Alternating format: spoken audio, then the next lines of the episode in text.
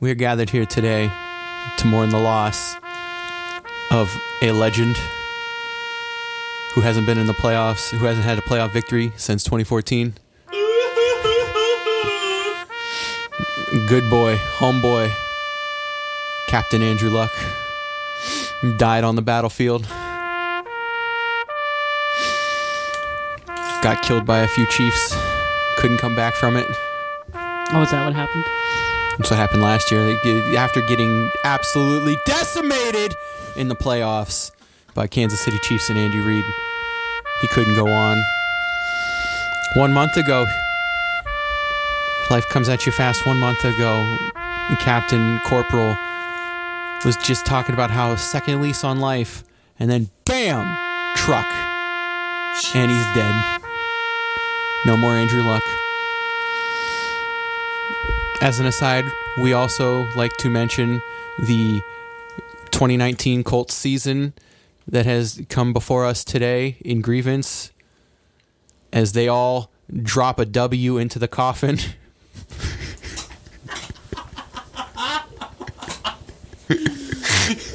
They are now only holding L's. At least eight. L's for luck. At least they are now. They have exchanged at least eight of their W's with L's. And um, the Fad Pod Boys, us, are also here, which is why I'm delivering this eulogy to uh, throw my AFC East predictions into the coffin. AFC South. South predictions into the coffin. I just had AFC East on the brain. I don't know why. Whatever. Yeah, yeah. All of ours are. Well, AFC Hard East done. on the brain because Deflategate killed Andrew Luck's chances at a Super Bowl. I just got yelled at to not say that before starting this eulogy, and I said it anyway. Tom Brady, if you're out there, remember the Hardys. Know I love you. All right, so if you guys, Andrew Luck's not actually dead. Yeah, please don't Yeah, go around he- thinking that Andrew Luck's actually Yeah, dead. don't actually think he's dead. he might as well be to Colts fans, okay? I to- mean, not far off. I to guess. some of them. I mean, we're going to talk about that. But hi, everybody. Thank you for that beautiful eulogy. Matt Dustman Welcome to Football After Dark. and for Genhart on the trumpet. yeah, he playing- was just, playing he was taps. rocking it. He was rocking it. My, Yeah, we my- totally didn't edit that in. No. it was our good friend uh, Genhart playing playing the trumpet here. Yeah, welcome to Football After Dark, everybody. For the second week in a row, a little lighter episode. This week, uh, Corey is He is actually up the street at a Wendy's fist fighting Robey-Coleman. right. Found out he was there. Yep. we're just getting a frosty, and Corey uh, Corey saw his Instagram story, and Corey's up there fist fighting him right now. He's not having it. Nope. He's in the area, so Corey's taking the opportunity to take out all those uh, frustrations. Which he should. I mean, cost him a Super Bowl. I, I'm down. Yeah. If we didn't have to record, I would help him. If we did, Damn. Yeah, well, You you just- didn't know? For the record, we don't condone assault on Football After Dark. Thank you very much. yeah, we don't do that. Yeah, but it's no. a funny joke. Yeah, jokes, japes. Big old japes. For, for, for the record, Corey personally does condone assault on that man. Yeah, but Not jokes or japes. Football After Dark as an entity does not condone it, but Corey individually. he can do whatever he wants individually. Yeah. The thoughts and views expressed by Corey on Football After Dark do not represent the thoughts and opinions of After Dark football. Right. Very true, sir. All right, Justin, tell me tell me about how sad you are. Yes, let's get let's let's continue from jumping off of Matt's eulogy here. Yeah, Andrew Luck is retired. Poor Quenton Nelson now he'll never get a Super Bowl. Hey, he might soon. They fucking tank this season. They got a chance to get a good quarterback. Oh my god, if they fucking tank and get. no! What? Uh, I'm blanking on the name of that guy who's supposed to be the quote unquote next Peyton Manning. Trevor Lawrence? Yeah, two more years till Trevor. We got two more years. Till Oh, Trevor Lawrence okay. can I thought it out. was this year. two more years, but they can roll with Jacoby for two years. for for a year and then two years, and then like, oops, we suck, and then go get arguably the next Peyton Manning and Trevor Lawrence, mm. who's already a national champ at 18 years old. Went to Manning's quarterback camp, and Manning was letting him do everything because The NFL's a goddamn conspiracy, dude. Fuck the Colts. I hate them. well, I, I, I, no, I can't even say that I, I liked wouldn't Andrew necessarily Luck. say that they lucked out with Andrew Luck at all, actually. And Well, that's- again, that's- if D- D- Deflategate doesn't happen, the Colts are in the Super Bowl in 2014. They're the ones that can you, stop the Seahawks from running it on the goal line. do you sincerely think that the Colts would have won that game with regularly inflated footballs? No. I don't know. Do you really think that? I wa- uh, well, no, I don't think that because I watched that game with regularly inflated footballs in the second half, and it was worse. Yeah, right. I think it was worse for the Colts. They they got blown out by more with the regular footballs. I don't know what you're talking about. That second half didn't actually happen. Your narrative sucks. I don't fucking care. My narrative is all I need. God damn it. No, I'm super fucking sad. This news dropped. Actually, we were in the middle of our fantasy draft. We were in the middle of our seventh uh, year seven of La Liga El Dickbutt, which is our draft, Yes. and uh, it took way too long because hours. it took like five hours because we had two people not there, and the two people that were put in charge of the picks, one had to wait for the message from the person that was missing to do the pick, and the other was just the notoriously slowest picker in our draft. Yeah, next year, next time it happens, Matt, uh, give me your fucking sheet. Yeah, but then Give it to me. I wouldn't have ended up with uh, such stars as um, loading loading my fantasy team filler talk right here so I can look at it Okay, again. very good, very good. Thank you. I'm so good at filling dead air sometimes. I amaze myself. You know it's easier for you to stay silent and for me to just cut the dead air. Yeah, but I'd rather you not cut this out.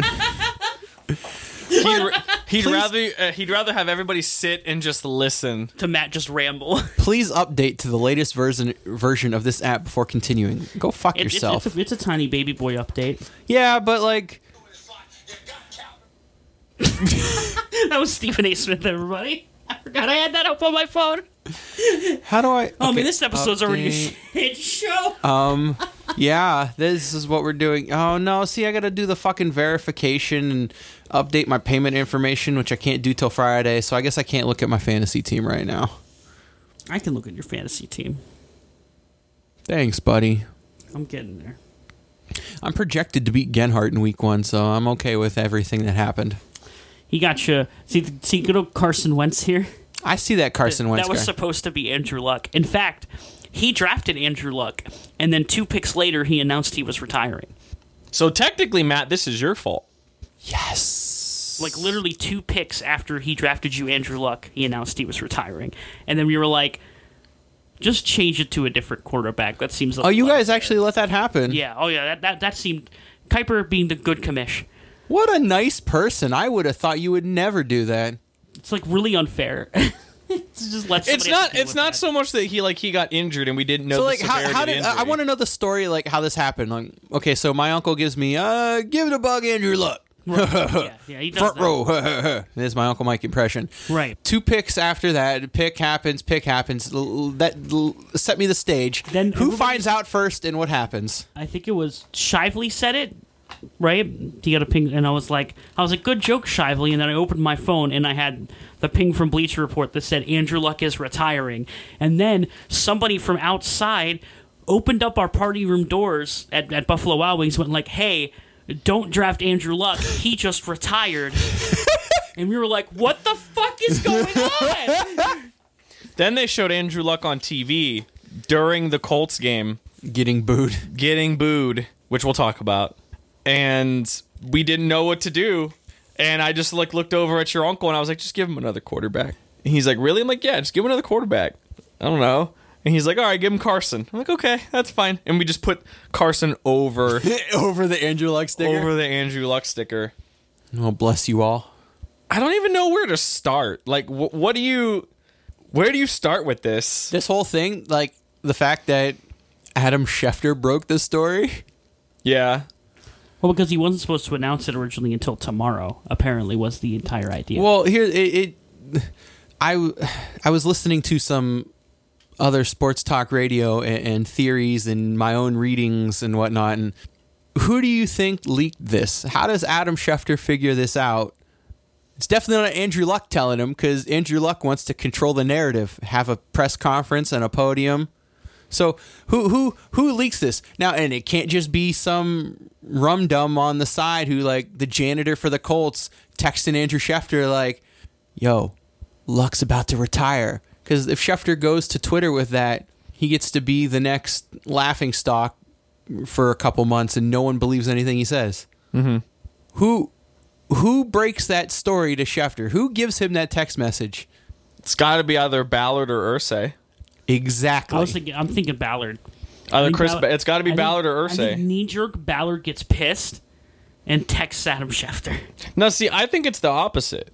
Because Ballard's the more even keel one. Irsay's the He's the emotional yeah. guy. Irsay's the wacko. He's the one. Yeah, he's real emotional. control the narrative, and I mean, it controlled the narrative. It made the Colts look good. It quote unquote look good in a way. It made Andrew Luck look like the quote unquote bad guy for quitting on his team like this instead of Andrew Luck getting to have his moment tomorrow at a press conference where you know manufactured tears. I'm sorry, I can't do it. The injury's too much. I can't go on. Instead, it's middle of a preseason game. Sharkandrick West just scores a touchdown. Crowd's going wild.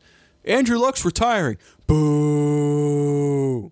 and he has to walk off the field mm-hmm. and then do like a, an off off the cuff press conference where he's not prepared Exactly. and he doesn't know what to say and he legitimately starts to cry versus like this whole idea of like knowing what to say and manufacturing uh, a press conference. Now it's all it's all different, and and the narrative only helps the Colts as an organization. so you're trying to say Irsay or Ballard broke the story to Schefter Those are the only two people that could tell that to Schefter for him to immediately tweet it out. Who else? Who else could tell Adam Schefter that story and him want to put his reputation on the line? A teammate. they're pl- they're in the middle of a game they're Doesn't playing a It game doesn't matter. Colt, Andrew Luck's sitting there on the sideline with his with his starters, right? yeah But they're not going to have they're not going to have phones on the sidelines. Th- This is the type of thing that When, when, when it do you came need phones on the sidelines? They're right there with him. I mean, they, they have their phones. Well, you think they don't have their cell phones when they're sitting there with their gear off on the sidelines? They usually don't. They usually do. maybe if they're not dressed You have to say none of them were dressed up. I don't know dude. how many of them were dressed. I mean, Most Andrew Luck weren't. wasn't dressed. Yeah, Even then, even then, I don't think Schefter runs that story immediately. Quenton Nelson texts Adam Schefter, "Yo, Andrew Luck's going to retire in two days." I think Schefter doesn't waits to verify it first, probably. Now, I'm not saying that that's more plausible. I think, I think the the previous answer is a lot more plausible. Just because, like, is anybody? It it had to have been quick. Well, I mean, we we have we have video evidence of Adam Schefter receiving a tweet or receiving an info scoop and immediately tweeting about it live on air on ESPN. You, I can't even remember what the story was. Do you remember him interviewing or, or doing a segment on ESPN a couple years ago? And he's like, whoever's with him, you got to hold up a second. You got to hold up a second. He brings on his phone and starts tweeting out a breaking news thing while he's on the air. Mm-hmm. This is so that that's who Adam Schefter is. Right. He's the guy. He's the guy who who who gets the texts and puts the shit out. Can you imagine how much like information is on Adam Schefter's phone? Oh my god. Like, can you imagine If I was a fly on the wall inside Adam Schefter's phone, if I was a fly inside the phone? if I was Wreck It Ralph in the internet in Adam Schefter's phone, God damn it. yeah, there's a lot, and- but regardless all of that re- happens- regardless of who broke it, no matter who broke the story, yeah, it, it's well, I think I think there's a little bit that comes into who broke the story. The fact that Schefter did break it, it it comes into journalism, which I'm sure as a journalist yourself, you would be like you would be Kuiper. You got the story, run it. But is that he's Schefter's a story? less of a journalist. Well, no, I, I still understand because I am a journalist. Like, I do interview people, I do get information and stuff like that. My whole it- with with something like that, like Adam Schefter gets that gets that news. You you could argue whether or not like does it matter if you get the information first or not. I think a lot of people, if Adam Schefter wouldn't have would have come out and said, like, say for example, Jim Irsay or Chris Ballard text Adam Schefter, and they say, "Hey, Andrew Luck is retiring, but he doesn't want it public, and he wants to do the press conference on Thursday about it. At that point, Adam Schefter is not going to break the story because if he breaks the story, then he's burning whatever source he's using inside of the Colts because they're explicitly telling him, do not run the story. Right, but which is again why Which is whoever told him wanted him to run the story. Yeah, they basically either gave him just go ahead and run the story, or didn't specifically say, "Hey, don't don't." And and and the thing about a lot of people say, "Oh, it's the biggest sports story in two decades. It's the most shocking retirement ever." It is It's the, the biggest- retirement ever. It's the most shocking retirement since Calvin Johnson and since Barry Sanders, probably. I mean, Andrew Luck retired before Tom Brady. Think about that Luck for a retired second. before Robert Griffin III. I, I guess the Redskins won out in that draft. Eh? I guarantee you, Dan Dan Snyder's actually proud. like Dan Snyder has such a, a a warped, like stupid sense of like self worth that he's probably like, ha ha! I knew it. I knew I couldn't trust him. When in when in the the player he's bragging about isn't even on his own team, like isn't even on the team, It isn't very good anymore. is isn't very good. Okay, Where so Andrew Luck, up until this point, was very good. so there, there's so many things you like so many different things you can take from this how does this affect like how does this affect like young quarterbacks in the it nfl affects- I think it affects them a lot, especially ones that have been making money for a little bit. I think you, you had you have to think about it this way: like Andrew Luck had to have looked at because he's he's he's got a family, you know, so he had to have looked at the money he ha- he's had and the money he has already made this year, right? And then been like, can I do this? And yeah, he made like a hundred million dollars. He's fine. Mm-hmm. I don't know if it has any. I mean, I'm sure the money has something to do It with has it. but- to. It's but money. No, it's not. It's the fact that he's been injured as much as he has. Well, that's what makes him consider the retirement in the first place, Matt. I'm talking about the next step. Of actually going through with it Right. You have to make sure you ask yourself, can I do this? And the amount of money that, that high level quarterbacks make in the NFL, they can.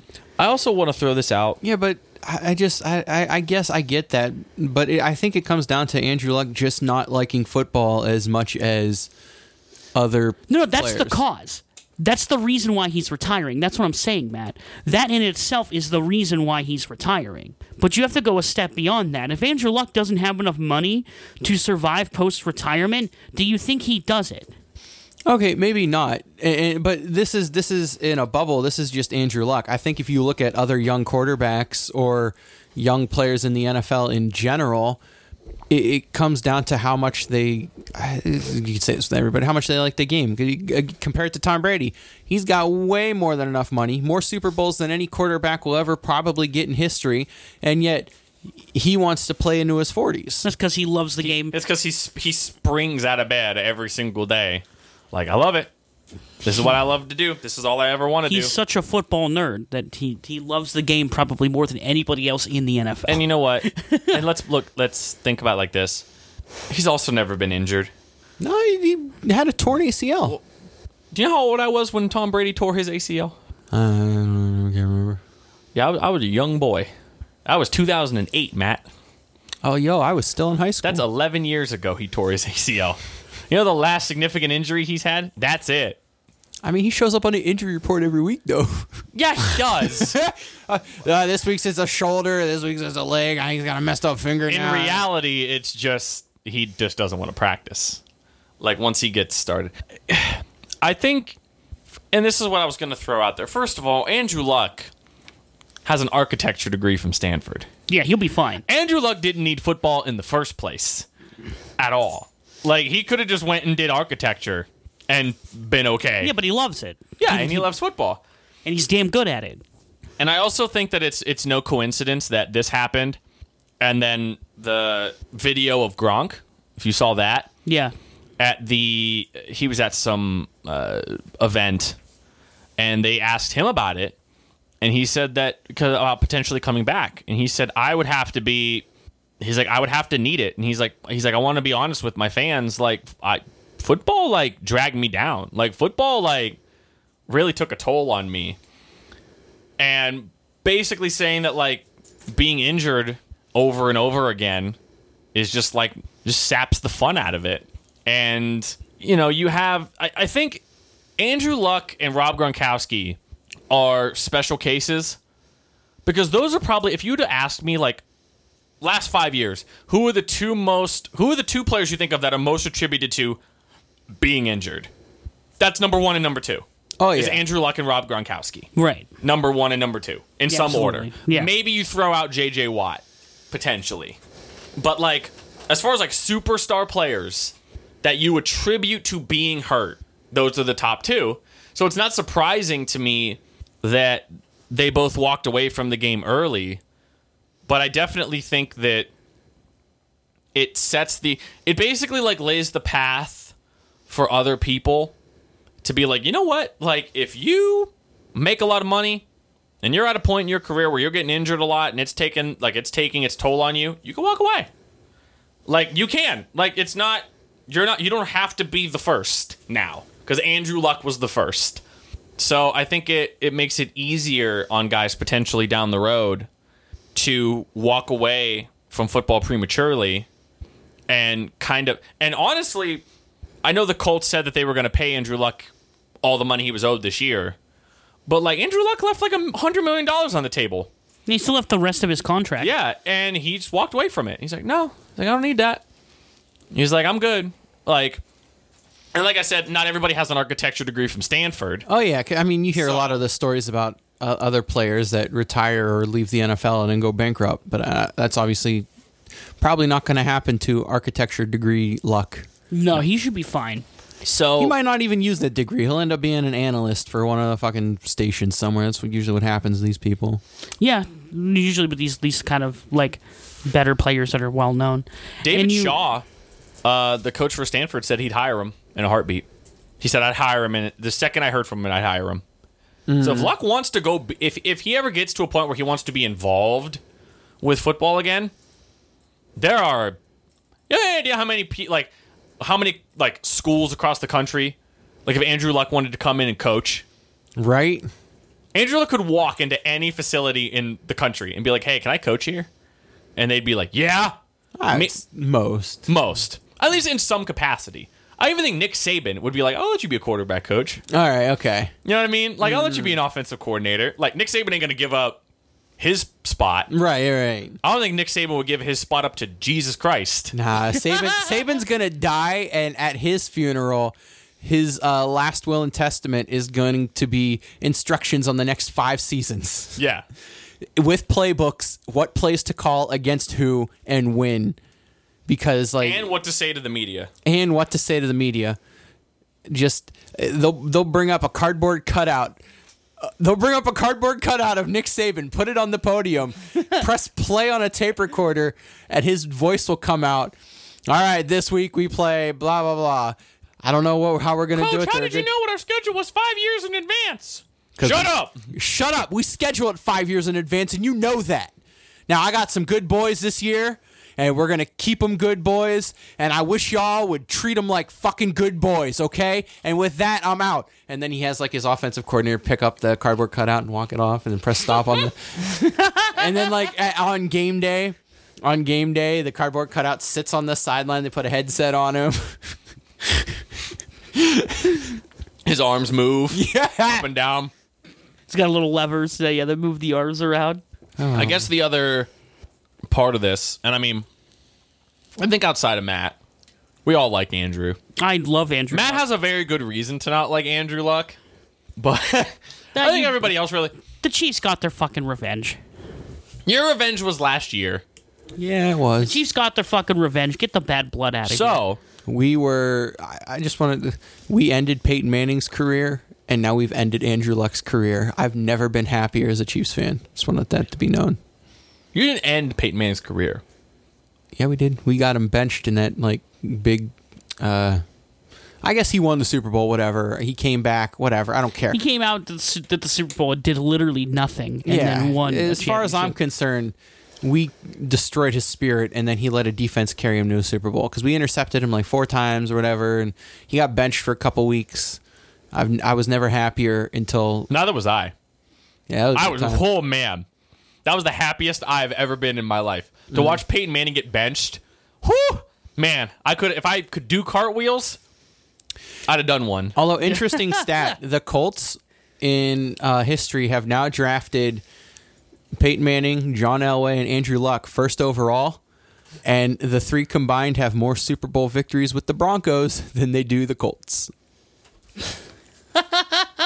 Well, you're so what you're saying is, if Andrew Luck eventually comes out of retirement, he's going to the Broncos and winning two Super Bowls. At least one. Fuck yeah!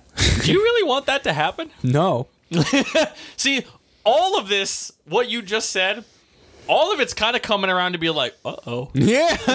Like, I've seen this book before. I've seen it twice. it's okay. It's not going to happen this time. Andrew Luck's not going to come back and play football. It's I okay. doubt it. I, I doubt, doubt it it. too. So, getting staying with the the luck thing, I don't want to say I think there's a lot of differences in opinions amongst our friend group about this issue, but it seems like there are. Um, the fans booing. Oh yeah, yeah. I would love to tell you how you're wrong about this. Go ahead and uh, lay out your standpoint on this so I can grill you. All right. Yep. What the fuck is wrong with you? All right. Nothing's wrong with me. I know wrong. what. I already know what he thinks. So I, I, I know he's wrong. So I'm just, I wait. I waited till now to tell him why. In no way. Okay. First of all, let me put this first. I am in no way defending whoever it was that slashed his tires. if Well, that was obviously. true, Obviously. obviously that's not that's vandalism. Like that's you don't. If you slashed anybody's tires, I wouldn't care what they did. To, like whatever Right. happened. Like obviously you're a delinquent, right? You're Right. you're a delusional moron Right. the fans that were at that game were not no like we're not your average football fans. Okay? Okay. Those are people who are sitting through a preseason game and it's the fourth quarter in a preseason game. Like those people are like they're the type of people that when you when they when they like cut to the the shots of the crowd and they have like big like horse heads on and their faces are painted and they got jerseys on from 1980 like those are like the like the hardcorest of hardcore fans right Most of them are probably season ticket holders. right most of them are probably season ticket holders most of them probably go to almost all the games right if you're staying in the fourth quarter of a preseason game like people go to preseason games and watch for like a half and then they leave That's what I do. Like I go to preseason games for the Steelers. I watch the drive that Ben Roethlisberger plays, and I leave at halftime. That's like- what I do. I'm like, okay, whatever. So the fact that they booed, I feel like here's here's the way I'm looking at it. If what happened didn't happen, and say Andrew Luck comes out today or two days or uh, tomorrow and announces he's retiring and does a press conference. If Andrew Luck during the final preseason game for the Colts, if he walks out with the team, he gets cheered by everybody. He gets cheered.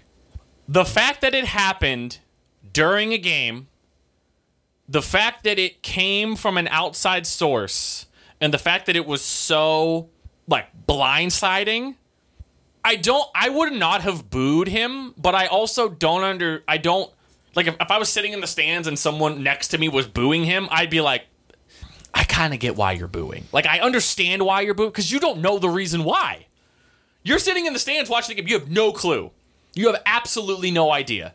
You're just sitting in the stands watching the game. And next thing you know, Andrew Luck's walking up the field like, oh, he's retiring. And you have no idea why.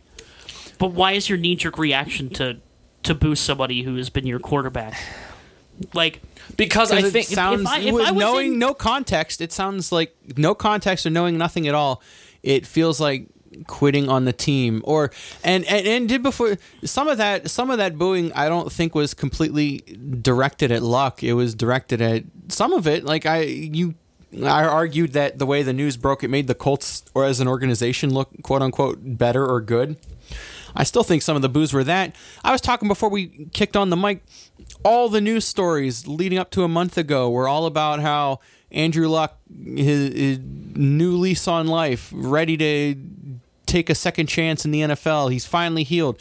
Quotes from Andrew Luck saying, "This is my time." Blah blah blah. Do you know Irsay lying to everybody and saying, lying to people who are buying season tickets and saying, "Our quarterback is going to play for us this year." I know I lied before, but I'm not lying now. Believe me. Give me money. Buy my tickets, please. That's why people are booing. People are I hope booing. it's that and not at Andrew Luck, but that everything that we've seen assumes that it's at Andrew Luck because it was at him while he was walking.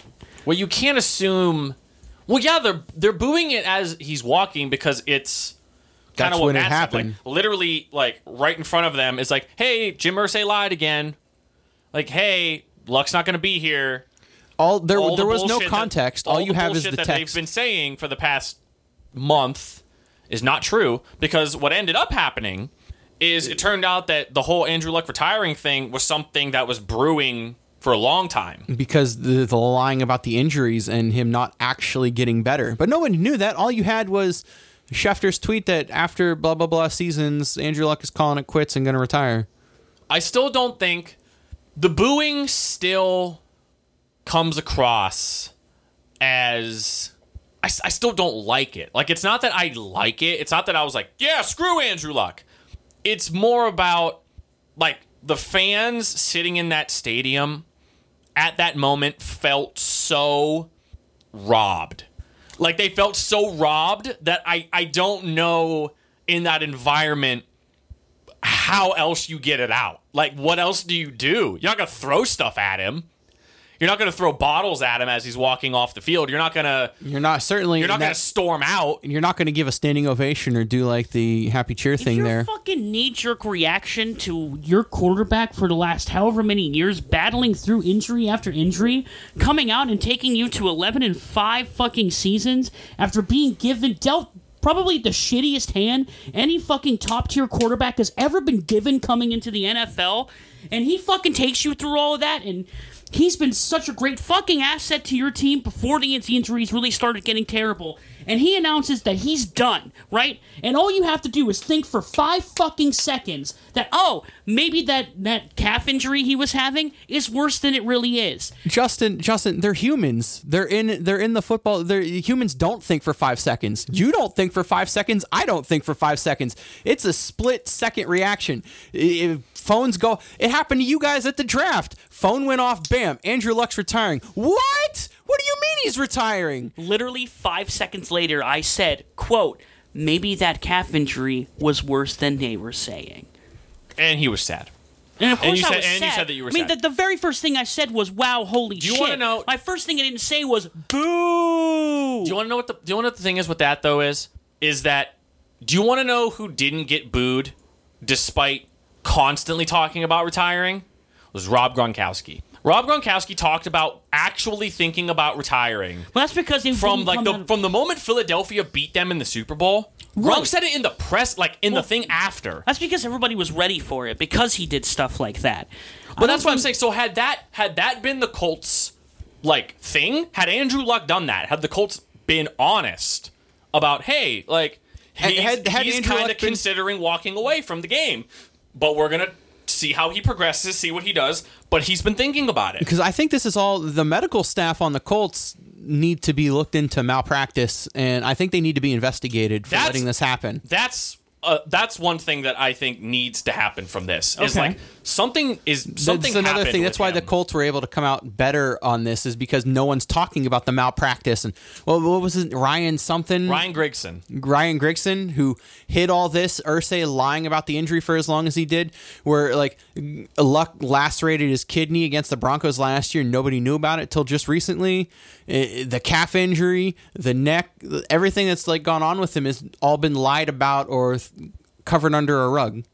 And also, I want to say Ryan Grigson, after those first four years in Indy, where he drafted three offensive linemen, none of them worked, has think about like all of the second chances that play like that coaches and GMs get in the NFL. Ryan Grigson has not had an NFL job since he, yeah. since he left Indianapolis. Like that's how poor he's he, awful. of a job he did. it's so And it also, and, and again, I, and that's why I'm still like understanding what you're saying.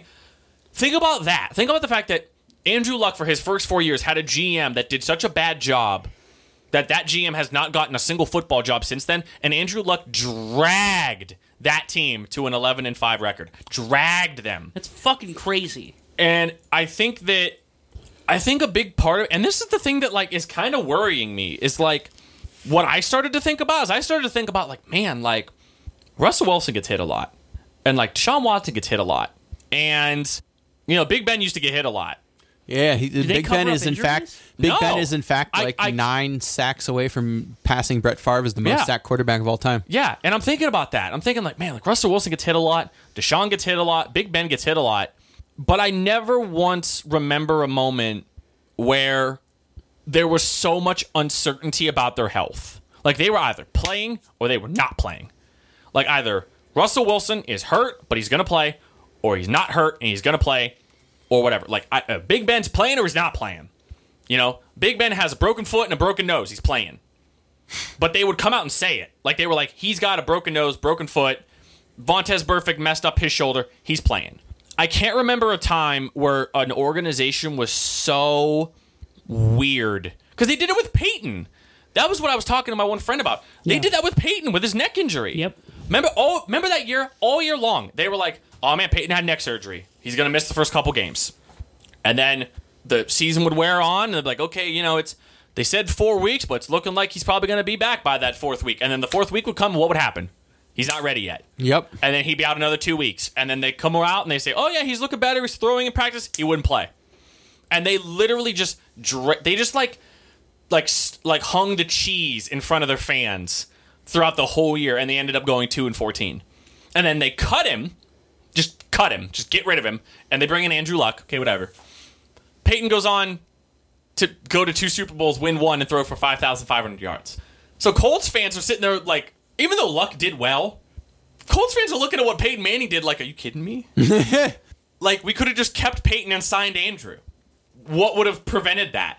What would have stopped us from keeping Peyton Manning and signing Andrew Luck? Think how much better that would have been for the team overall too if they kept Peyton Exactly. signing, and then they let Andrew Luck sit behind Peyton Manning for like two, three seasons, Yeah. and then and then they bust him out, and then he Man, fucks shit ima- up. imagine sitting behind a really good quarterback for a year or two and then coming out and playing and then throwing for 50 touchdowns. Pat Mahomes. That's that's the exact. That's thing. literally what happens. like you sit and you learn an offense as opposed to just throwing throwing him out there to the wolves. Like the offensive line for the Colts is what got Peyton hurt yeah, because it was so bad. because it was so bad. That's what got Luck hurt too. I mean, I remember. I remember the first year, the, the year before he got injured, they went like ten and six and were like a bubble playoff team, and he didn't play particularly well. So, I, I guess the reason why I'm saying that is because Colts fans, it's it would be impossible to like take every single one of those fans and sit them down and ask them why were you booing? Because I'm sure some of them were booing because like, are you kidding me? He's retiring? Like, we're two weeks away from the season. But I also think a large portion of that group that was booing is also booing because this organization has been so dishonest to their fans. Why are you booing Andrew Luck? So dishonest. It's it's you're you're booing him, but you're not booing him. You're booing because he's going off the field, and the reason he's going off the field is because he's retiring, and you're mad that you're just upset of everything that has transpired with this team over the last nine years, and it's coming out in. I feel like in the only way that is as far as like physically it's not harming. Like the only person that's going to be hurt by that is andrew luck. Yeah. Oh, the only person. And piss off a bunch of football players. oh he's going to piss off a lot of football. I mean football players don't like fans anyway Most of them don't. most most football players don't like fans Well, because of shit like that.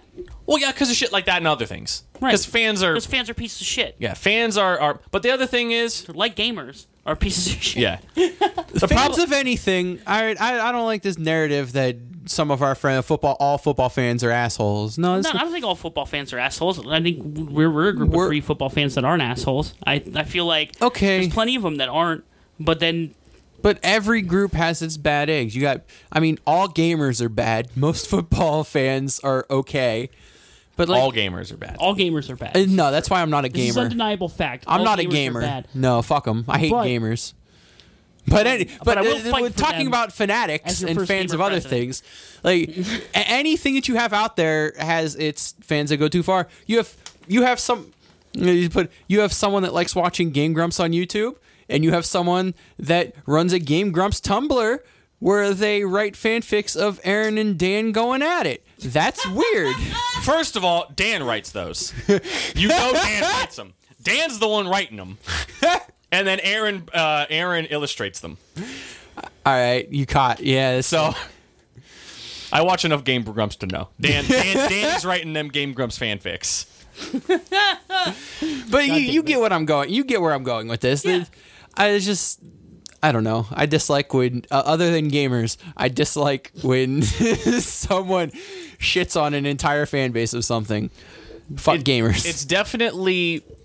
I think the problem is is just that there's so many football fans. Like when you grab a big enough group of people, you are gonna just by de facto you're gonna find like the people that in uh, in New England that were throwing beer in Tyreek Hill's face. Not to say Tyreek didn't deserve beer thrown in his face, given what we know about Tyreek now, but Damn.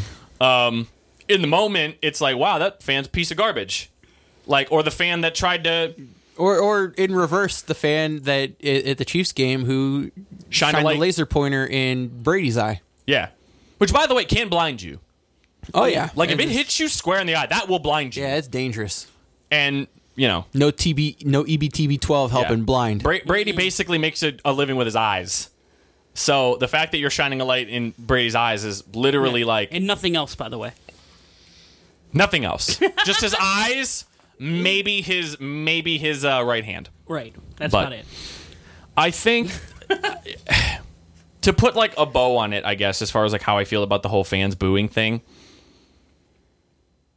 I in the end, I think a lot of those fans were put in a position where just instinctively the only thing they could think to do was boo. And I'm sure the next morning they probably woke, and if they ever think about the things that they actually do, if they're those kind of people.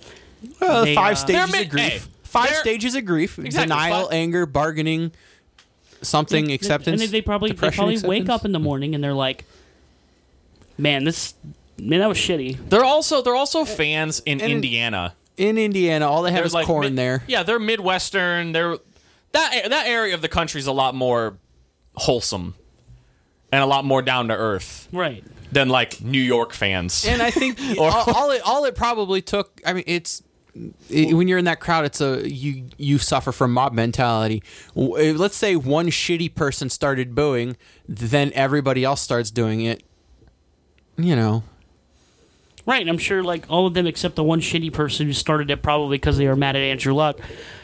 Woke up the next morning, let, listen, or on the way home, listen to Andrew Luck's press conference, and went like, "Damn, yeah, he and was then done dirty." and then they understood. Yeah, And the only thing Colts fans should be mad at right now is their organization that's that's for- who, that's who I'm mad at personally. for being so snide and snow dishonest yeah, with and, and like I said, it wasn't even starting with Andrew Luck when Ryan Griggs was there. It was with Peyton. yep, Constantly lying every single week about him coming back in that season when he had the neck surgery. And they'd show Peyton on the sideline sitting there with his arms crossed. And they'd have the little shot from behind him when you could see the scar on his neck. And every single week on SportsCenter, you'd hear one story about, oh man, he's getting close. He's coming back. He's going to play this year. yep, and he doesn't. And then he didn't. That happened with Andrew Luck for a little bit two years ago as well. Yeah, it did. Until Hundred percent. What week six or seven? Yeah. and then they were like, and then they were finally like, "No, he's going to sit out the rest of the year." Yeah. Same shit. Speaking of sitting out, I guess we'll, we'll continue with this. So Jacoby Brissett is now the starting quarterback for the Indianapolis Colts. In a way, it kind of. I mean, he's been playing all preseason long, so Yeah. it's it's not like you get it's it's like this thing where he's being thrust into a position where he didn't you know he doesn't know anything. oh, yeah, he's been with the team for a couple of years. He knows the playbooks and sort of things like that. I just, I saw uh you know, a- he doesn't have an agent, and now everyone's like flocking to him. yeah I know Oh, It's funny. I saw I saw a stat the other day where the the last time Jacoby Brissett started the regular season for the Colts was when Andrew Luck was recovering from sh- uh, shoulder surgery. He was sacked 62 times that year. Last year, Andrew Luck was sacked 18 times. So, I mean, he's going into a pretty good situation where he's like, man, I'm about to get hit a fifth of the amount of time mm-hmm. that I got hit. And honestly, like, it would okay. It would be foolish to think like, oh, the Colts will be fine. Like the Colts are not going to be fine. No, they're not going to be fine. They're going to be okay. Like They still have that defense. my, my projections are probably moving them to around the eight and eight range. Like I had them as the that's- number one seed in the AFC, and So now did I I. gotta I gotta knock them down. So a did I. peg. I have to knock them down as well. So they're probably moving down to like an eight and eight team. The Texans are probably going to win that. No, it's- no, 'cause they're Bill not. O'Brien's the the shit. Texans suck. Bill O'Brien's a shit fest. They don't have a GM. Bill O'Brien. The Jags. I mean, I Lamar already Miller. picked the Jacks to be a wild card team. Lamar Miller tore his ACL. They have a not. I mean, we've never seen Duke Johnson as an every down back. Maybe he could be an every down back. But then you have talks of Bill O'Brien wanting to trade uh, another high draft pick for another running back uh, for Melvin Gordon. Like a, I think they were saying like a. A second or a third for Melvin Gordon. So uh, you're letting Bill O'Brien, one of your worst coaches in history, trade away all your draft picks and ruin your future because Bill O'Brien's worried about now and not getting fired. Ugh. The Texans are going to be a dumpster fire this year, dude. outside of Deshaun. Uh, We, we want to talk about franchises wasting their young talent. Oh my Oh, god! the Texans. yeah, They're, Jesus. if it wasn't for the Colts lying about their injuries, the Texans would be number one. They are absolutely destroying Deshaun Watson's chance, destroying DeAndre Hopkins. People don't want to argue that DeAndre Hopkins is one of the, is the best wide receiver in the league. There, there are people that won't that won't argue that because of the direction of the team and how not good they are. when the only starting, like almost every rep wide receiver that has not dropped a pass. No one cares, they didn't go to the playoffs, or when they made the playoffs, they get blown out. Who cares? Which, Who by cares the about way, this team? is like I think probably about number three on the Sounds list like of me. like the most important things a receiver needs to do, not drop the ball. Who like, cares? Who cares? They can't win a playoff game. DeAndre Hopkins isn't a top wide receiver. That's why. That's why we uh, talk about uh, you know Antonio Brown or or Julio Jones who can't catch a touchdown that- that- pass. that or little- that little Oh, snippy- that little oh, when people snip- bring up Julio, oh man, that's the first thing I say. Oh, hey. I'm like, did you watch two years ago when they played the the Eagles in the playoffs? And people are like, whoa, what do you mean? I'm like, you mean that time when, you know, the Falcons were trying to get back to the Super Bowl, and Julio Jones was in the corner of the end zone getting covered by, oh, I don't know, who cares? Because they had fallen down, and he's about two feet taller than him, and a pass from Matt Ryan hit him right in the hands, right in the hands, and he mm-hmm. dropped it. Yeah, that Julio. Yeah. Julio's good. Julio, no. Julio's not the top receiver in the NFL. He's really mm-hmm. good. no, he's in the conversation, but he's not. I would have you know DeAndre Hopkins. I have up there. Odell just because of acrobatics you have up there and athleticism. It- it- he would be similar to DeAndre if he didn't make a name for himself with that one-handed catch thing and become the face of the league. I, but because he became the face of the league, everybody in Europe loves him because he does the soccer stuff. He, people recognize his talent more than DeAndre. Like only football fans seem to recognize that DeAndre Hopkins is good. Right. People who aren't football fans are like, I know Odell Beckham.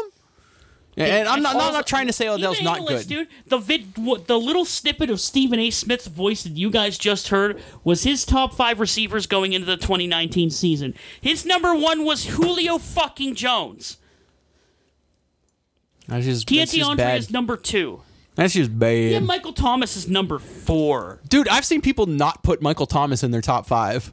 Bruh. Real bruh hours. Davante Adams retweeted that because neither him nor Antonio Brown was in that list, and he was like, "What the fuck are you smoking?" Who's the other two guys in the list? Odell and Odell's in the list. Uh, let me hold on. Let me pull it back up. I'll tell you exactly what his list was.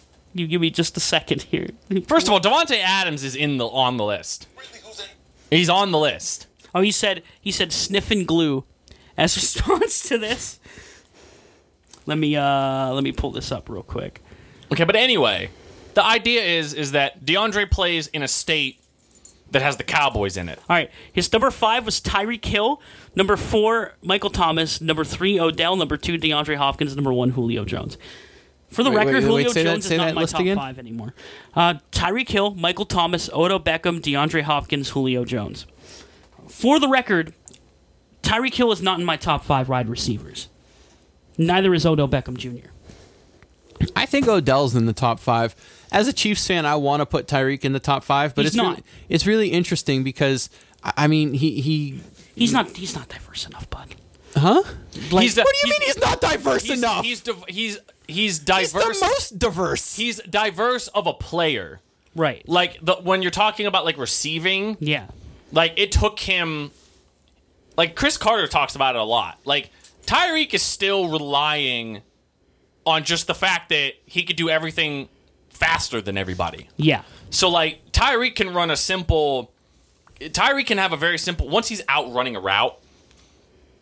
Tyreek Hill can have a really simple route tree that he asks that he gets asked to run. But there's nothing you can do about it because he's the fastest man in the NFL.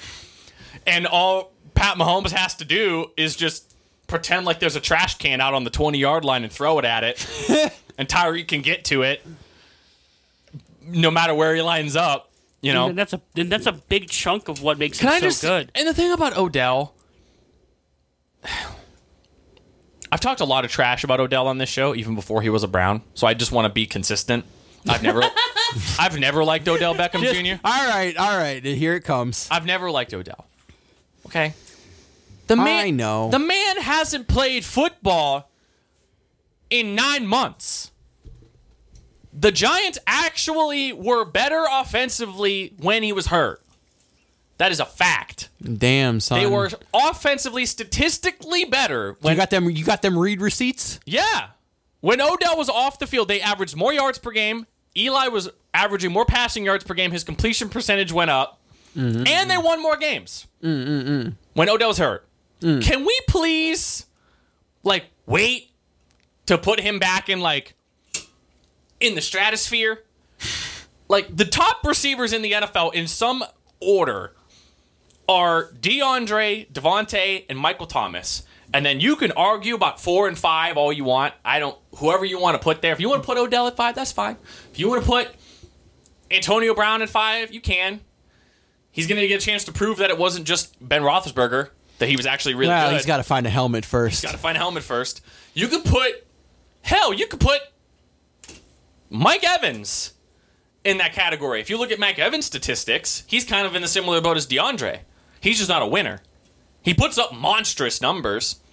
He's just not on a winning franchise, mm-hmm. especially with a way more inconsistent quarterback. But like, man, like I understand Odell's good. I understand he can catch passes with his hands tied behind his back. I get it. I under I know. I know he's good. I don't want to see him in a top five list until he comes back and plays more than eight games in a season. he has had injury issues. We'll see if we'll see what happens. He's got a better quarterback thrown to him now. That's true. Better organization. I uh, better defense. I don't know, just everything about the Browns organization compared to the way the Giants are at this moment is a lot better in every single way. And we'll see how Odell benefits or doesn't benefit from that or if he can stay healthy. That's my biggest thing with him. I still think he's a top 5 receiver when healthy and I think that needs to that's why I can't put him in the top 3. You know, No, he's not top three. do you know what my concern with him is the is? top three is pretty like, yeah, it's, it's pretty. He- all consistent. three of those guys have some, like DeAndre, Davante, and Michael Thomas. Each of them have their own unique like statistic that you could slap on them and be like, "Holy shit!" Like DeAndre Hopkins didn't drop a pass last year. That's mind-boggling. Like Michael Thomas, like when Drew Brees targets him, has a damn near perfect QBR rating. Yeah. and it's a lot. And it's a Davante lo- Adam leads the league in touchdown receptions. Yeah, Yeah, with, he did it without Aaron Rodgers. Yeah. which is is a mind-boggling statistic. yeah. doing And that with Julio Jones, it's not hard to catch a touchdown. Look at it. Yeah, That's exactly what I'm saying about like Davante and Julio. Like I think we did that in the one episode when when we were talking about it with Corey. yeah. I was like, Davante Adams was targeted in the end zone twice as much as the next best guy, and still caught damn near like was it 15, 16 touchdowns last year? Yeah, mm-hmm. Despite being targeted as much, twice as much, being basically the only guy they had, and operating in an envi- in an area where it's ridiculously hard, which is in the red zone. Yeah, I mean, like you look at the Packers receiving corps last year. It was two young guys who weren't fully formed to the team yet. Davante Adams, because Geronimo Allison was hurt, and then and then a washed up Jimmy Graham. Yeah. Still sleeping. Still sleeping though. he's exploding this year. no, He's he's been sleeping so long. He's just gonna he's gonna be well rested. oh, dude, he's gonna be so well rested coming into this year, blow up. I don't even fucking need him anymore. You don't need him. You just send him out there. Should have drafted T.J. Hockenson. send him out as a no. Your draft was good. It was a very good draft, though. Your draft I'm, I'm was very happy about it. Defense looking good as fuck. I hope so. Oh man, that backfield. oh, sweet baby Jesus. You guys have a good defensive backfield if they all stay healthy. That's the problem. Kevin King and Jaire and Josh Jackson and Darnell Savage, the rookie, and uh, Adrian Amos. Guys got a good. Uh, you and the Bears basically swapped safeties Yeah. in the end of the day, based on where you started last year. Yep. Ha Ha started on the Packers. Adrian Amos was a Bear, and then they just swapped. Now Ha Ha's a Bear, and Adrian's a Packer. I wish the best for him, and I hate that he's on that fucking team. It was so funny when he got shipped over to Washington, because at the moment that he got sent to Washington, he was like the second highest graded safety. He was, and yeah. DJ Swearinger, who was on the Redskins, was number one. And then the second he got there, they both plummeted. Like they both like dropped out of like the top twenty at their own position, and it was really really funny. That's why when the move first happened, because remember when we were doing that episode and we were all like, "Man, like, man, the Redskins are really good." Remember when we did that episode Kinda. when they were like four and three? Yeah, kinda. We were like, "Damn, Well, then Alex Smith died. yeah." Yeah, Alex Smith did his best Joe Theismann impression. Can I tell you the best thing I've ever heard about uh, Alex Smith? Yeah, go for it. Uh, it was in the book that I bought a couple months ago uh, by Warren Sharp, his football preview. I can't remember the name of the player that he brought up, but he, he was this old, old running back. I think he used to play for. God, he might have played for the Chiefs like way, way back. For some reason, the Chiefs are popping into my mind that he played for. I don't remember who though. And uh, he was quoted one day in saying, uh, talking to his coach, and he was saying, Coach, if you need two yards, I'll get you three. If you need four yards, I'll get you three. Man, is that Alex Smith? like, mm. who? I read that. I'm like, that is the best comparison. Hey, Alex, we need 10 yards. I'll get you five. That's, Uh, Alex, that's, we, we need 10. I'll get you five. that that's what Alex Smith is. He did a really good job of being Pat Mahomes' third dad. Yeah, pretty much. His Pat Mahomes' first dad is his actual dad. His second dad's Andy Reid, and his third dad was Alex Smith.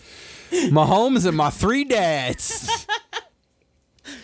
It it does it worry you how heavily featured he's being in like a lot of NFL? yes. It would worry Publicity. me. It would worry me. Yeah. Is it It bothering you? the It's- shit out is of it me. scaring you? Like I'm start I'm starting to get worried. Like he's in everything. He's in everything. One MVP, and he's on all the billboards in New York for the the sunglasses. He's in Head and Shoulders commercials with Troy Polamalu. He's the face of this and Madden? that. The NFL, the Madden, the NFL 100 covers that all talk about him. And ah, man, what happens if he goes out and hurts himself? What happens? I don't want Tyler Thigpen again. Is he on the roster? no. Should call him.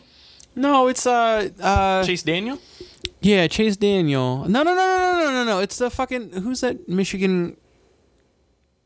Michigan. Yeah, it was a Michigan quarterback. Corn? Chad Henne. Chad Henne? Yeah. That's your backup? Chad Henne's still in the league? Well, let me let me double check. Holy shit. Hold on, let me check. I, I could be completely wrong. Uh, Chiefs depth chart. Chiefs quarterback depth chart. Did you see- in dead air again? Speaking of uh, Pat Mahomes, we started with Andrew Luck. Did you see the little video? It had no audio at all. It was just a little video of uh, the preseason game right before the Steelers when the Chiefs and the Steelers played. And Andy Reid walks over to Pat and like whispers in his ear. And someone tweeted that, that little video and put the caption of "You try that Andrew Luck shit, I'll kill you." Oh my god. Yeah, no, it is Chad Henne. And then we got uh our third quarterback is some guy named Chase Litton. Let's. Can we not? I'm not even a, a, a Chiefs fan. Can we not talk this into existence? Can we just pretend this is like the beginning of last year where we didn't know about Mahomes? Where I was like very skeptical. Yeah, before he completed a pass without looking. And I, I kept making fun of Matt and going like, "He's gonna bust." Matt was getting all sad. I don't know if I. I don't want to be superstitious about it, but man, like whenever this stuff happens with a player, I get so nervous. I get so nervous. Yeah. Didn't this happen with RG three? Yeah. And then like it happened with RG3. it it took a, I think it took another year, but then like he died. Well, yeah, he had declined. Now uh, RG3 He's a runs different kind of runs quarterback. more than Mahomes. Mahomes Right. looks to throw the ball and not get hit. I think Mahomes is set up to be the kind of quarterback that will be fine Yeah. in these kind of He'll be scenarios, fine. and I'm not actually that worried. Besides it being really funny, I'm a And- little worried. Now, I'm, you should be as a Chiefs fan, but I'm not a Chiefs fan, and I can sit from the back and be like, "Yeah, he'll be fine." People in Kansas City are are to like lobby for the Hunt family to take Pat Mahomes and put him in like a bubble house where everything is just covered in bubble wrap and he wears a like a one of them sanitation masks so he can't get sick. Not allowed to play basketball, baseball. Can't go out. Can't do anything. But then he can't turn off a light with a tomahawk.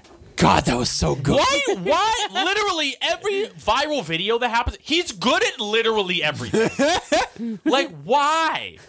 It was insane. Like him playing basketball, I almost crap myself. I'm like, he's mm. doing like spin moves and layups and stuff. He's out in the golfing range just crushing drivers. And he's like, oh, I can't play sports anymore because of my contract. Best just play Call of Duty. And he hits a light switch with a tomahawk and kills the lights. I'm so mad. He's that kind of breed of person that is just like Just good at things. athlete. He's just good at things. Yeah, He's kind of like you. You two, the two of you aren't going to know who this is. He was an old, not old, but he was like in, in, in the 80s and 90s. He was this wrestler named Mr. Perfect. I know who Mr. Perfect is. His I name was don't know. Curt Hennig. His name was, but he was called Mr. Perfect. This is when And he would literally make videos of himself doing anything, and he could he could literally do anything. Like they were like, "Hey, hit a half court shot." He they he'd walk into a gym, they'd hand him a basketball, and he'd hit a half court shot. They take him on a football field, and they make him kick a forty yard field goal, and he could do it. He could like, it was like insane. Like he could do anything, and uh, he would walk out. Oh God, Matt Show and Justin something. can, can we talk about how much I fucking hate Aaron Rodgers' mustache? By the way, Oh, Aaron Rodgers' mustache is rough. I, I mean, he's this in this costume. He's just doing his best. Uh, Ben Ben. Ben, act- what? what? What's the, what's the Ben actor? Aykroyd? No, no, no. The actor Ben. How something about Mary? Meet the Fockers. Oh, Ben Stiller. Yeah, he's just doing his Ben Stiller impression right here because that's Ben Stiller in his movie. There's a picture from Instagram on Packers where the Packers are doing a Happy Gilmore thing, and Andrew Luck is dressed as the Ben Stiller nurse character that tries to kill Adam Sandler's grandmother. right? Yeah. Yeah, I saw that, but like, his mustache is still really bad. Oh, well, yeah. Maybe he did it for this costume. He's gonna shave it. But No, He's he's had it the entire. Time. I know. season. I know. it's he, so he, bad. was, he was feeling dangerous. but yeah, Pat Mahomes is the Mr. the Perfect of the NFL. back. That's all I was saying. He is. He He's really the Mr. is. Perfect of the NFL. right, you guys Mr. wanna- Perfect, Mr. Perfect used to walk out during his entrance and spit his gum out and smack it out of midair. Every time, he never missed. Oh my god, It's god. fucked up. Or like, uh, I think the one time he like he used to come out with like a towel around his shoulder. I think he used to do this thing where he would like he'd get into the ring and like throw it in the air and like just like pose and it would land on his shoulder. All right. Well, okay. That's those- Pat Mahomes. Okay. Well, Mahomes is either going to get injured or never win a Super Bowl. I don't know. What's stopping him? Oh god. Bad the, defense? the Kansas City Chiefs legacy. No, honestly, the only thing that was stopping him last year is bad defense. And the fact they scored zero points in the first half. That's a thing. That happened. Well, that happened to him Well, yeah, in all could- the losses last year. Mahomes had rough first halves and You then can came do back. that against the Patriots if your defense is good and still come back. With that talented of an offense, if your defense was any good, That's the thing. Uh, If the defense improves and Mahomes gets rid of his first half jitters in big games, that, Like- that's that's the my biggest knock on him was the biggest games of the season. He had first half jitters. and and that no, that was his first season as a starter now. There was a so couple- hopefully a lot of that goes away coming into this. We year. watched that Monday night game against the Broncos, which was supposed to be like his first big test. And like him and like the Broncos did not go away in that game. And we watched it. Case Keenum is an overthrow of Emmanuel Sanders away from beating Pat Mahomes. Yeah, again, that was Like, he- actually bad defense and rough first half play for Mahomes. Uh, again, it's just how it happened. No one remembers because the Chiefs won that game. No one remembers how shaky that first half was. Big first primetime game for Mahomes in Mile High. Everyone remembers the comeback, the taking of the lead again, the left-handed pass. Mm-hmm. Like that's all anyone ever remembers or talks about. But yeah, one overthrow because of another rough first half and extremely poor defensive play. One overthrow from losing that game. Right. Yeah, but hopefully he shakes a lot of those jitters out now. It's his second year fully starting. He's on the Madden cover. Right, he's on the Madden cover. He's This year he's got to throw 52 touchdowns. He won't get even close to that number. He but might. Who knows? All right, we're going to do the NFC West now. yeah, let's do that. Oh, we don't want to talk about the other news of the NFL. Does it matter? Lamar Miller tore his ACL. No. He's a bum. Um, other thing that was an um. You will that's the second um. That's a third one. You'll have to cut all of this, Justin. And I'm gonna leave it in. no, this is the time I wanted you to cut it. You don't get to choose what I do. Sorry, God.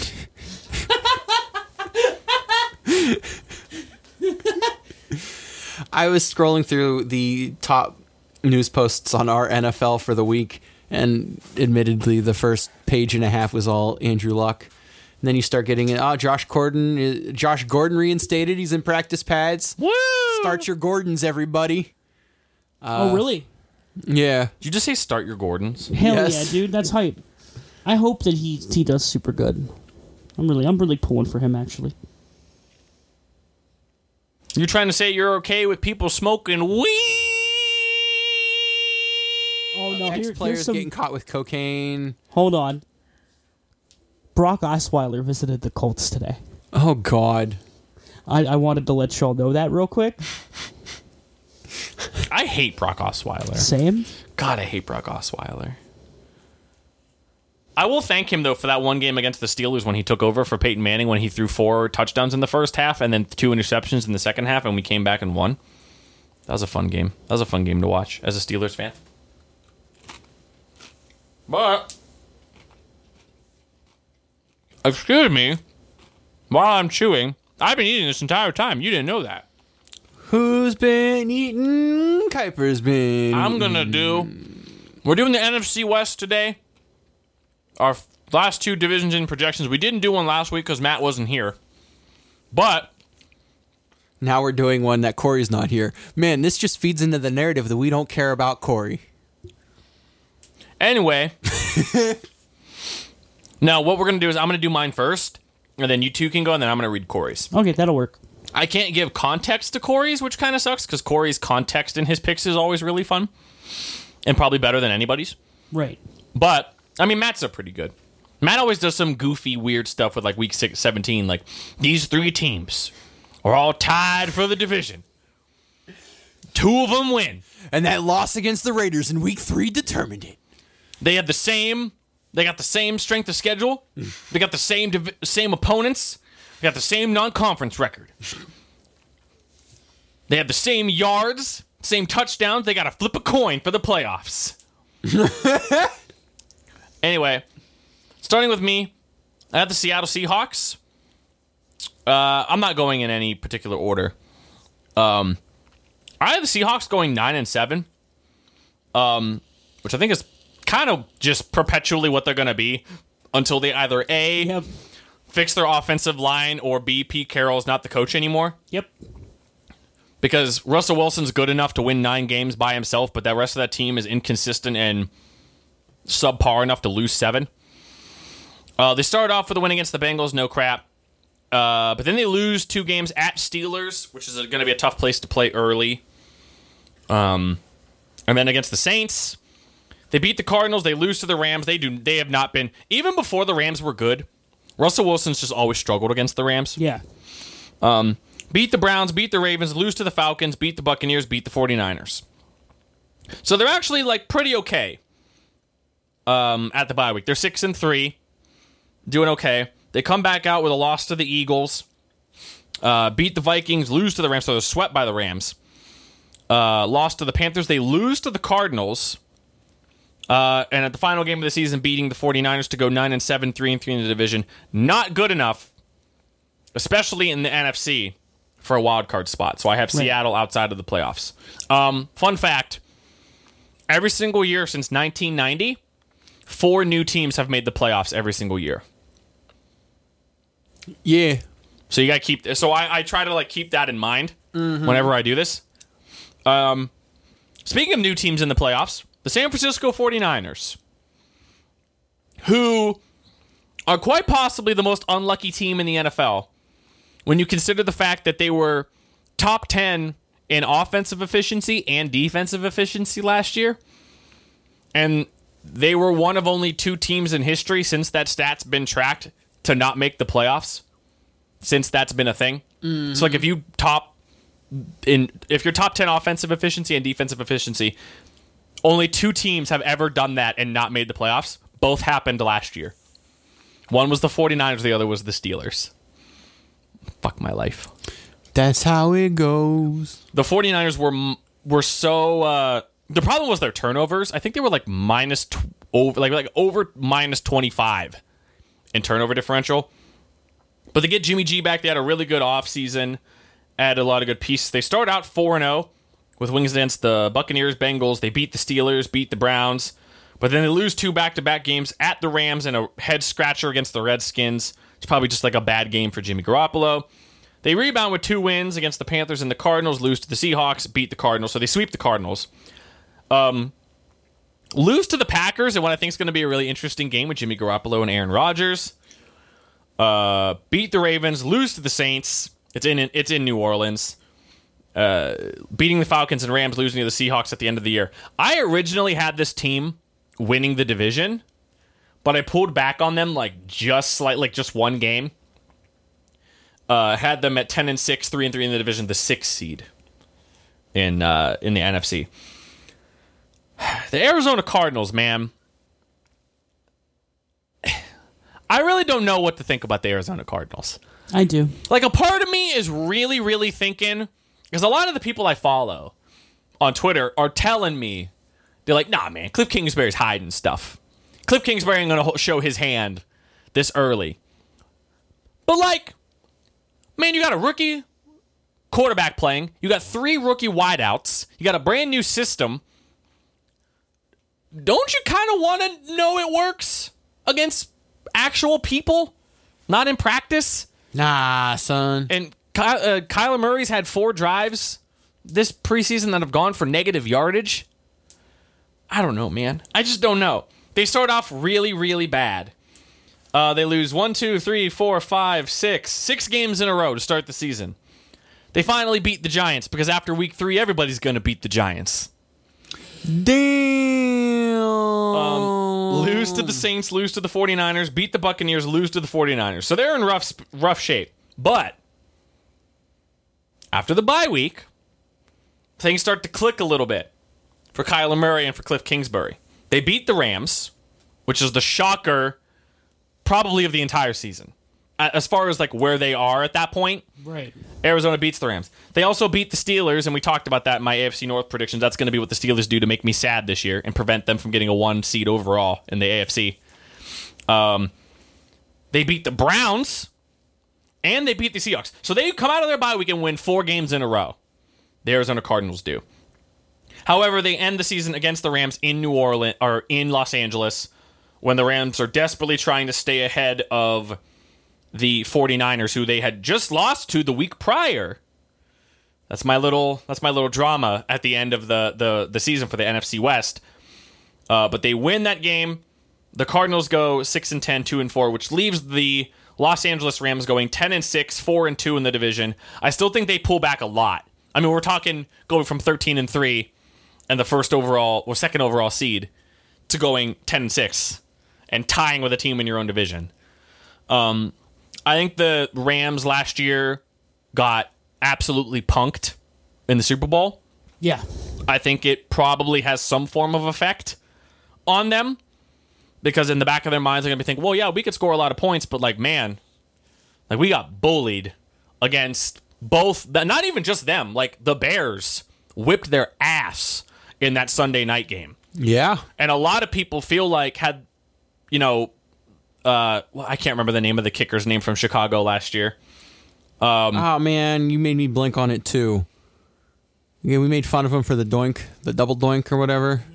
But had he made that field goal against Philly, like a lot of people think Chicago goes to the Super Bowl because they had already beaten the Rams, beaten them badly. And I mean, if you match up good against the Rams, you're going to match up good against the Saints, who hadn't been playing particularly well, at least offensively, Towards the end of the season. towards the end of the season. So that's a big thing. You know, the Rams are kind of in this state of mind where they they might be questioning themselves. So they go ten and six. They start off rough, one and two. They lose to the Saints and the Browns to start the year. So they start off one and two, beat the Buccaneers, Seahawks, 49ers, Falcons, Bengals. They rebound nicely. Bye week, they continue their win streak, beating the Steelers in Pittsburgh. But then they lose to the Bears.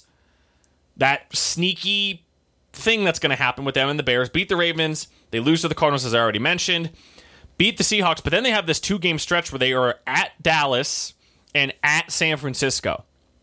So, two teams that are desperately trying to get into the playoffs, they lose both games. And the season comes down to whether or not they beat the Cardinals in week 17. They do. They go 10 and 6, 4 and 2 in the division. They get the fourth overall seed in the NFC. All right. It's my NFC West. That's your NFC West? So I'm a little pulling back a little bit on the Rams, not so bullish on the 49ers, and I feel like Arizona's going to surprise me. All right. Well, I don't think Arizona's going to surprise me. I have them going the big 2 and 14. Ooh, big 2 and 14. Yeah. I, I just I don't see them maybe they find a way to get it to click like you said after the bye week but So I- you you've been like real like you've watched them play this preseason and you're like, "Nah." yeah. Like, this just- doesn't look- I, I just don't I don't feel it. I'm not getting it I'm not getting them vibes. I think they'll click and have some good offensive moments but it's not going to be enough. It's, it's just not going to be enough for me. I have them going 2 and 14 I have their only wins of the season coming against the Buccaneers and the 49ers right before their bye week. They so they win two in a row right before their bye week and then they just lose out the rest of the way. Like they they they try and they try, it's just not good enough. I I don't think they have enough talent around Kyler Murray. Kyler Murray, Uh, David Johnson, you're not 100% sure what you get with him after sort of subpar last year. Larry Johnson, old, Larry Fitzgerald. why do Chiefs running backs on the brain? Larry Fitzgerald, you right. Larry Fitzgerald, old. Larry Johnson, also old, not in the league anymore. yeah, so they're gonna go two and fourteen. I just, I don't see it working this year. And if it does, maybe I'd like to be proven wrong. You know, let it happen. Let them play well. Show me something. I just don't think it's gonna happen. I just I can't. All right. Fair enough. And then I think the Rams are, after getting punked and getting sucker punched in the face, they're reeling. They can't do it. Hmm. I'm not all in on the Rams at all this year. Maybe McVay proves me wrong again. NFC West is a division about proving me wrong. Okay. I have the Rams going eight and eight. Wow. Damn. Mm-hmm. That hang that uh that Super Bowl hangover thick. It's not often you make the playoffs the year after losing the Super Bowl. Okay. It doesn't happen often. In fact, it's only happened with the Patriots in recent memory. That's right. It's true. Yeah. You lose the playoffs, you get a worse Super Bowl hangover because you didn't win.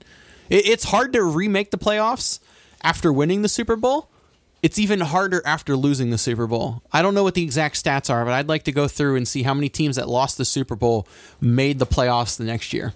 Well, it's going to be construed because you're going to have some years where the Patriots lost, and obviously they make it. Well, yeah, But- maybe Exclude the Patriots. excluding the Patriots, I want to look into that because in recent memory, I, even I know the Seahawks didn't make it the year after they lost. The Bears didn't make it the year after the Colts beat them. Uh, Atlanta and Philly both made it. Mm, Atlanta Well, didn't Philly make the playoffs. Yeah, they did because they, they. I was just saying they lost to Philly. Oh yeah, okay, okay, okay. They barely made it. Philly won though. Yeah, Philly won. This- They did. They barely made it. Yeah. Atlanta beat the Rams, and that was it. And then they lost to Philly in the uh, divisional round. Okay, okay. So they. It's not so much that they don't make it; it's that you usually don't get back. You don't get as far Okay. the final year. All right, that, maybe that's more fair. Anyway, I have them going eight and eight. I have them dropping their first three games before getting wins against the Buccaneers and the Seahawks. They drop to the 49ers. Then they beat the Falcons and Bengals. They come out of their bye week, lose to the Steelers. I have them actually beating the Bears in the regular season. They go on a little three game uh, streak, trying to regain momentum, beating the Bears, Ravens, and Cardinals before a three game slide where two of them in division, losing to the Seahawks, the Cowboys, then the 49ers and beating the Cardinals in the last week of the season to go 8 and 8, which nowhere close to the playoffs. In second place in the division, I have the 49ers. Not making the same mistake you did last year. Would you have them going like twelve and four? God, I, I think I had them like even higher than that. I wonder if I wonder if I can if I check mark all this out. Check mark all that out. Is there if I scroll do, is last year's No, I don't have it. Ah, damn it. That I got been- I got rid of it. I would have been sick if it was in there because I could like look at to see how bad. I believe in Jimmy Garoppolo. I can't help it, but not as much as I did last year. He got to Ooch Owie. He got to oof, ouch, my shoulder, Knee. CL, knee. It was a shoulder My shoulder CL. It was a shoulder the first time, ACL the second time. Anyway, I have the 49ers going 10 and 6. Most notably, though, I have them going 5 and 1 in division. Really? Yes. So you're thinking that their big thing is they just can't win outside of the NFC West? Exactly. Okay.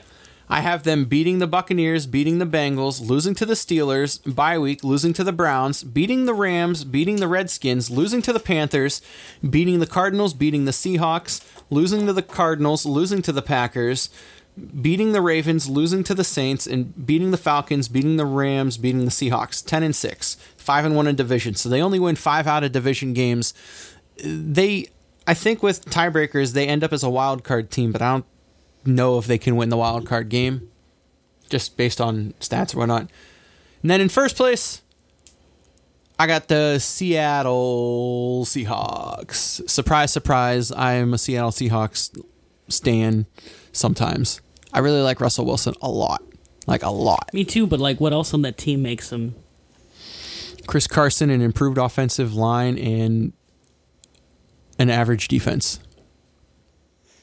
I hope so, but have them going eleven and five, and he, the the big special if you want to twist it into anything. No, no, it's not even really a special because they lose to the 49ers in the last week of the season while the 49ers are fighting for playoff contention, but that's puts them at 11 5. There's no tiebreaker coming in the last week in this division. I just got the Seahawks winning. All right. And beat the Bengals, lose Steelers, beat Saints, Cardinals. Their losses come against the Steelers. They lose to the Rams once because they always do. Losing to the 49ers, losing to the Panthers, and then the 49ers again. So they, they get swept by the 49ers, but win more games and win the division. Hmm. That's how I feel. That's how it goes. So it is written, so it shall be. All right. Well,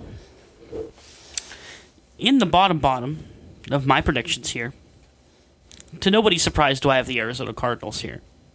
My, I'm surprised. I have them going two and fourteen. They're bad, and I you, you need to, fam. I need you to really take a long look at this and think what is going on with this team and what they have, because the answer is nothing. They have Dave Johnson. Kind of. Larry's old. You have an unproven coach with an unproven quarterback in the NFL. You have three rookie receivers.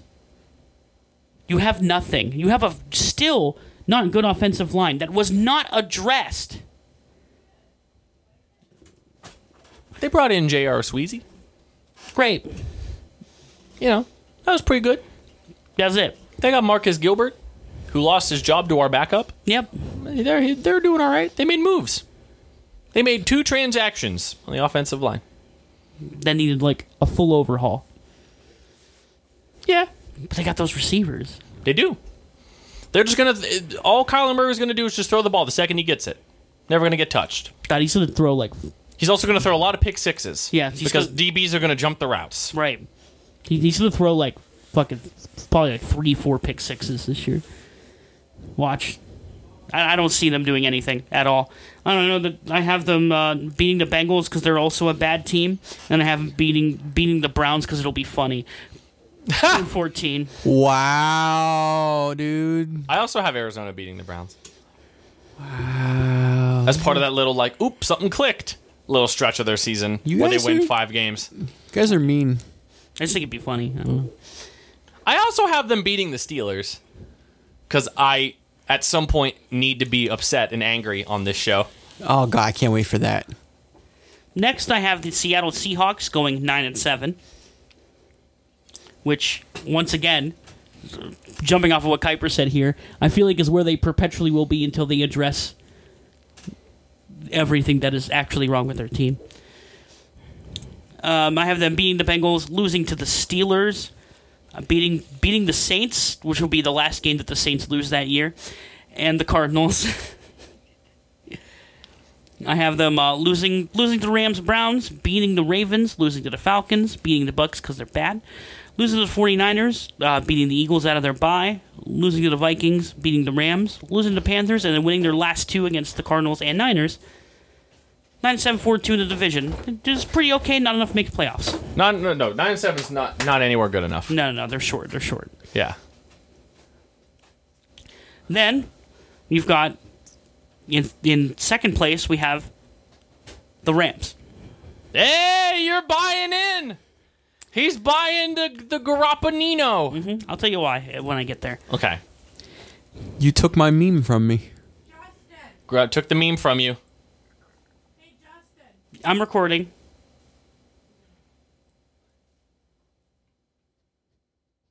Anyway. Uh, the Rams, I have them uh, starting off week one, losing to the Panthers. A little gut punch for them coming out of the Super Bowl, and I, I think they will get whacked By who? by the Panthers week one. Oh, you think They so? I think they will get just positively whacked, and they're like, they're, they're just reeling. They're like, no, we're bad now. Then they rattle off a four-game win streak, starting off with a with a revival win against the Saints, then beating the Browns, Bucks, and Seahawks all in a row.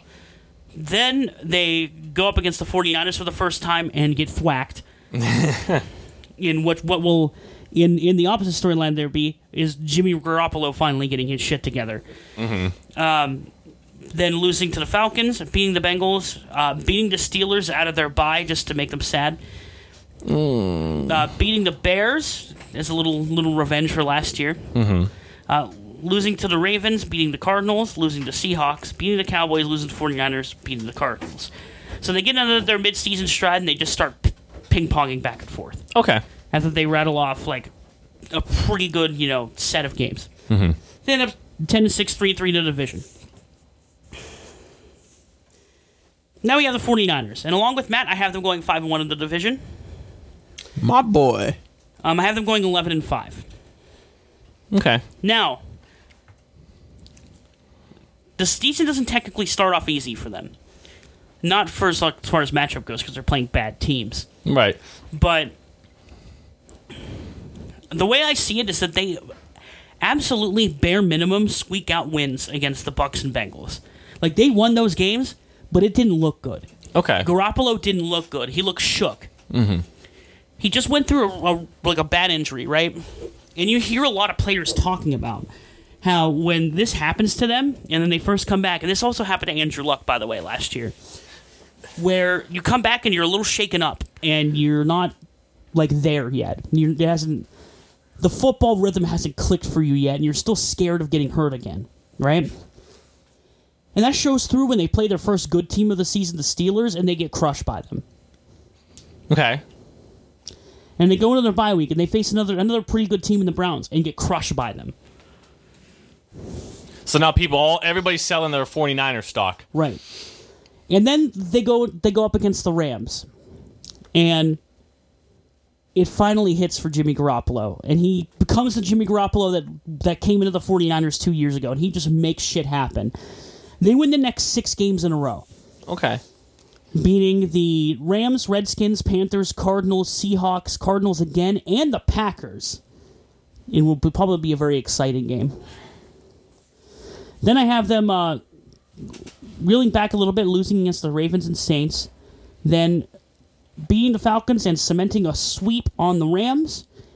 And at this point, they've already locked the division, but they haven't locked. They're battling for for second place, and uh, they keep all their starters in, but they lose to the Seahawks and don't get it, and they get third place in the NFC at eleven and five. All right. So coming back, uh, I'm doing. I'm going to do Corey's here. I have not looked at this prior, so I'm I'm doing this. All right. So Corey has. Let me make sure I got this right. That's the. I believe he has the Arizona Cardinals. Also going four and twelve, or going four and twelve. Uh, their only wins coming against the Panthers, the Bengals, the 49ers, and the Buccaneers. So two of the bad teams. In third place, he has the 49ers. Uh, the 49ers in third place. Uh, they uh, their wins are against the Bengals, beating the Browns, beating the Redskins, beating the Panthers, Seahawks, Cardinals, Ravens, Falcons. They lose the last two games of the year that are divisional games. Rams and Seahawks. They go eight and eight, and it looks like oh yeah, they're definitely missing the playoffs. So he's got the 49ers not even making the playoffs. So this is going to be a, a different division because we're all pretty much over the map as far as like Yeah, difference in game totals. 11 and 5 is the next team, holy shit. and it's the Rams. He's got the Rams beating the Panthers, losing to the Saints. Of course he does. Of course. Beating the Browns. Oh, wow. A little win streak here. Beating the Browns, Buccaneers, Seahawks, 49ers, losing to the Falcons for no reason. Beating the Bengals, coming back from the bye week, losing two back to back games against the Steelers and Bears. Beating the Ravens, Cardinals, Seahawks, losing to the Cowboys. Beating the 49ers and Cardinals to go 11 and 5. And he has the Seattle Seahawks at 12 and 4, Jesus Christ. My boy. winning the NFC West. Their only losses coming against the Rams, which they're going to lose to the Rams at least once. Uh, the Ravens, losing to them, losing to the 49ers when it's in San Francisco, and actually getting swept by the Rams. So he has them getting swept by the Rams, but they win more games than the Rams do.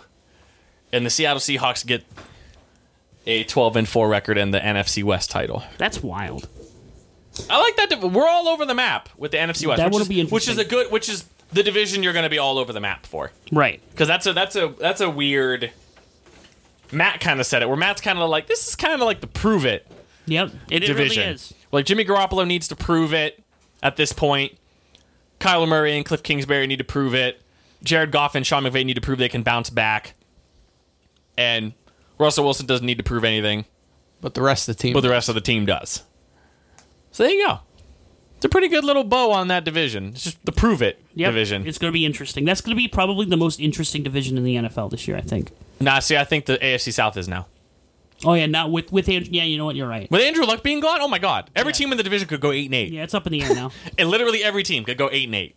Like I said, we need to adjust our AFC. Yeah, we're going East- to adjust or them. We'll, South. we'll do a little segment East. talking about how we adjust it Well, well we're going to do that uh, right before next week Yeah, when we lock in our records and finish out. and we put the money on the line. Well, not we're not going to bring the money. Well, no, we won't have it. We'll, we'll we'll do payouts at the end of the season. Yeah, on- we're gonna- on a- we're gonna be- pod. Yeah. We're going to be doing a dollar for every game we're off. And uh, whoever's the closest for that division gets all the money. And then we do that for all eight divisions in the NFL.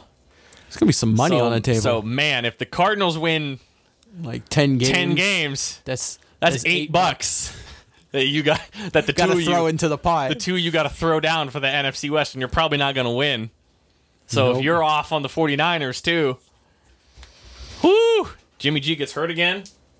It's going to be bad. Right. All right, guys, that's gonna do it for us today. Justin has to go do a Smash tournament. I do. I'm excited. Wait.